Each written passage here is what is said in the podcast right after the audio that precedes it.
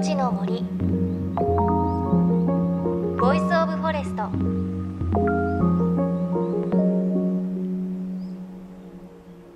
おはようございます。高橋万里恵です。JFN38 局を結んでお送りします。命の森 Voice of Forest。この番組は森の長城プロジェクトをはじめ全国に広がる植林活動や自然保護の取り組みにスポットを当てるプログラムです。各分野の森の賢人たちの声に耳を傾け森と共存する生き方を考えていきます。さあ秋サンマのシーズンやってきましたね。私まだ今年はサンマ食べていないんですがここ数年は東北でサンマを食べることが多くて脂乗っていてね毎年すごく美味しいんですよね。今年も来月あたりに行く予定があるのでサンマ食べるのすごく楽しみです。さあ長年マタギを追いかけ取材をしているカメラマンが東北のマタギから聞き取ったちょっと背筋のゾクッとする体験談。ここまでいろいろと紹介してきましたが実は今までのは序の口なんです。今週は伺った中でも特に怖いとっておきのお話をお届けします。信じるか信じないかはあなた次第。ぜひ音量をちょっと大きめにしてお聞きいただきたいと思います。これは田中さんが石川県白山連峰の麓で漁師をしている男性から直接聞いたという本当に不思議な話。ではどうぞ。白山の話。あれはやっぱりホラーに近い話ですよね。それも漁師の人が若い頃の話でその昔はまだ漁をやり始める前にやっぱり山の上で遊歩道をこう整備したりするバイトをやってたんですよね。やってたらそのすごい天気悪くなってきてみぞれ模様になってそれでまああの3人でやってたんですけどまあもう今日はここまでだなということでで避難小屋に入ろうとしたんだけどその避難小屋がもう入り口がですねちょっと凍りついてたんですよ。それで簡単に開かなかったあの古い建物でもあるし。で台のとこが3人で力を合わせてもなかなか開かないもう凍り凍ってるし曲がってるしそれであのバールとか突っ込んでもうなんとか入らないと入れないと大変だから必死になって3人のとここじ開けてなんとか開けたんですよ。でそれなんとか閉めて閉めないとまた大変だからでやっとそこでああやれやれって落ち着いてその持ってきた食べ物食べてで外はすごいもうみぞれ混じりだんだんもう本格的な雪になってきてでそこでまあゆっくりしてたらその話をしてくれた人がまず気づくんだけどなんか音がしたと。でそのあれ？と思ってこう聞いてるとそのゴーゴーゴーゴー風がする中でシャンって音がするんですよ。だそれがてあのある一定の間隔でシャンシャンって音がする。あれなんだろうな鈴かなって言って聞いてる。だそれがだんだんだんだんはっきりと聞こえるようになってくるんですよ。シャンシャンシャンで近寄ってくるのは分かる。で気づくわけですね音聞いてあこれはあの尺状の音だとつまり山伏が持ってる杖の上にこうリンがついてるんですけどもそれがつくたんびにそれが音を立てるわけですシャンって。だから山伏のあの杖のあの尺状の上のあの輪の音なんだなと思って聞いてたと。でそれがだんだんだんだん近づいてきてもう小屋の前に来たのが分かったと。で小屋の前に立って今度は小屋の周りを回り出すんですその音が。シャンシャンシャンシャンシャンそれ全員で聞いてるんですよ。また一周してきたと。でこれ開かないから困ってんじゃないかと。ね、その力仕事に慣れた3人で開かないわけですから1人の力で開かないとだからこれ開けてやった方がいいんじゃないですかねって言ってたけどだから今度はそのシャンって音が聞こえなくなったんでどっか行ったのかなと思ってたらいきなり今度は天井でドンって音がするんですよね。でえ？って見ると今度はその天井の上を歩く音がするんですよ。ミシッミシッそれと同時にシャンって音がする。であ天井の上を歩いてると。でさすが山伏だと。と思ったけどそんなわけはないだろうってみんなそこも思ってる。これはこの世のもんじゃないって。でもそう思うと怖いから山伏が歩いてると 思うわけですね。必死で。だそれがこう天井の上をミシッシャンミシッシャンって歩いてるんですよ。でそのうちそれがやんだからああよかったどっか行ったのかなと思ったらさっきまでそのみんなで苦労して開けた戸がですねピシューッと開くわけ。一瞬で。3人がかりでバル突っ込まないと開かないのがシューンと開くんですよ。でピシャーンと開いてな外からブワーッと吹雪が入ってくる。もう誰も目開けてないって。みんな目つぶってんで念仏唱えてたって。でしばらくされてね念仏唱えてたそしたらそのまたピシャーンと閉まったってそれでもう吹き込むのもなくなってでもねしばらくね誰も顔を上げなかったっていうね震えててだからこの話はねすっごい怖いなと思ったんですよでねその場所もはっきりしてんだけどそれ言うと 登山者の人が怖がるからやめてくれって言うんで 止められた。白山いっぱい登山者の避難小屋がありますからね。まあそのどれか一つ。で いやいやいや教えてください。白山いっぱいある避難小屋のどれか。教えてください。怖いですね。私あの屋根に乗ってミシッシャンミシッシャンっていうのを想像しただけで鳥肌立っちゃいました。へえしかも開いたドアが閉まるのもまたリアルですよね。いやちょっと怖いです。白山行かれる方ちょっとね気をつけた方がいいかもしれませんね。でこのお話は田中さんの著書3回山人が語る不思議な話の中でもより詳しく詳細に書かれていますのでぜひチェックしてください。でも本の中にもね避難所どこかはね書いてないんですよね。そしてこの3回という本田中さんは長い期間たくさんの人への聞き取り取材を経て一冊にまとめたわけなんですがそのお仕事をする中で田中さん一つのことに気がついたんです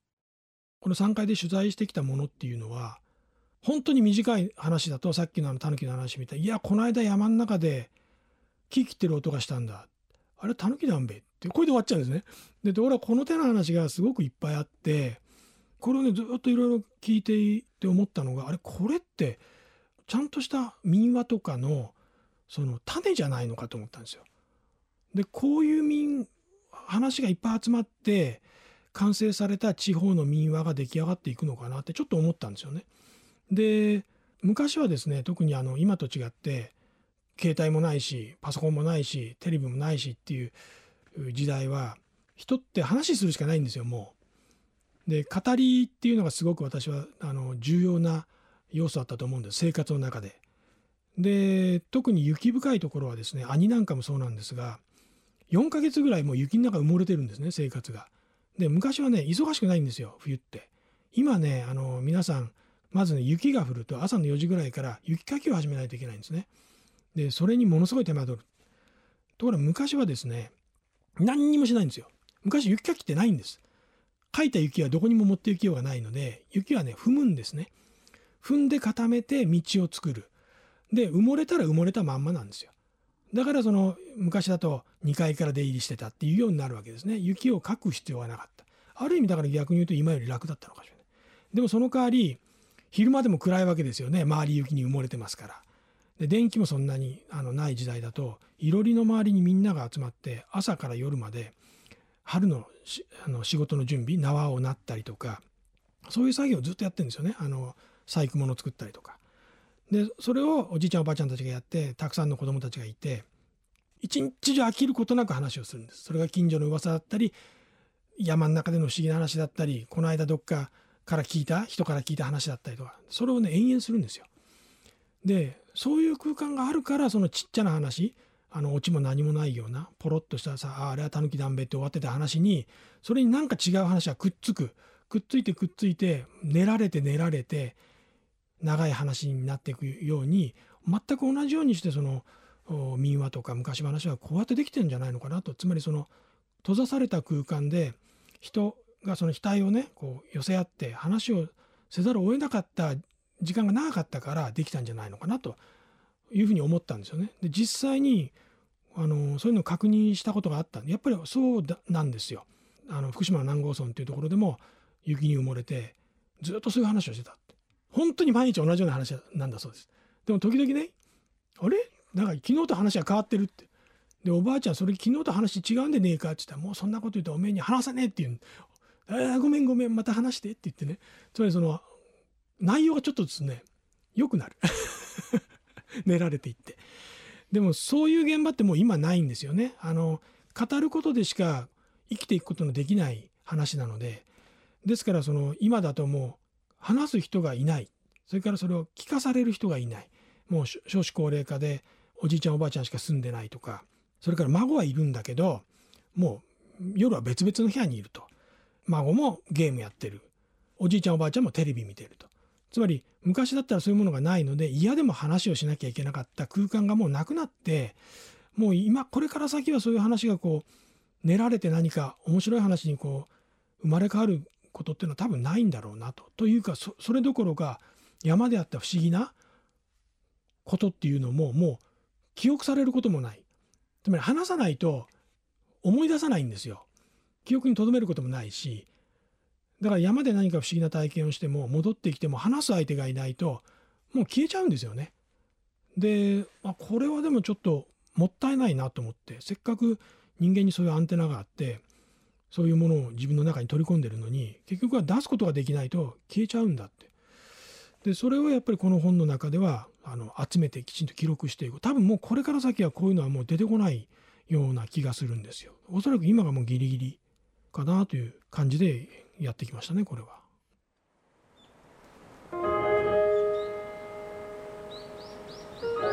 命の森。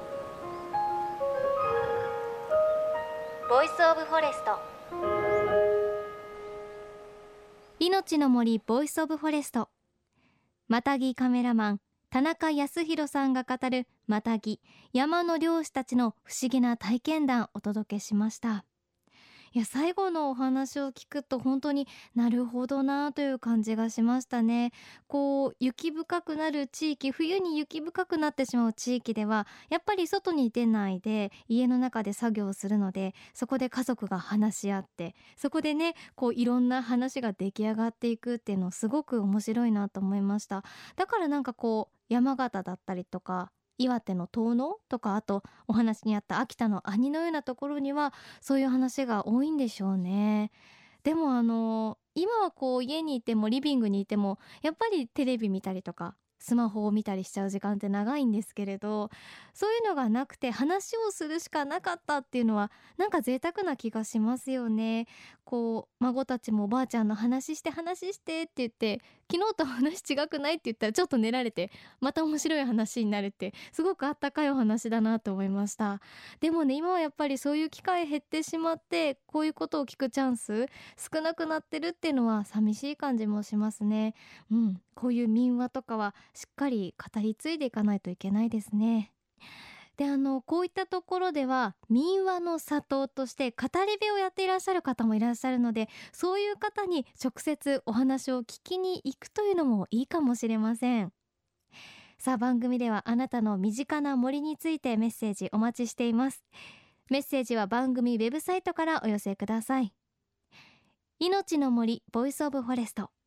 来週は私たちの身近にある植物たちの驚きの能力について植物はすごいの著者で農学博士の田中修さんのお話お届けします。お相手は高橋万里恵でした。命の森。の木の森。ボイスオブフォレスト。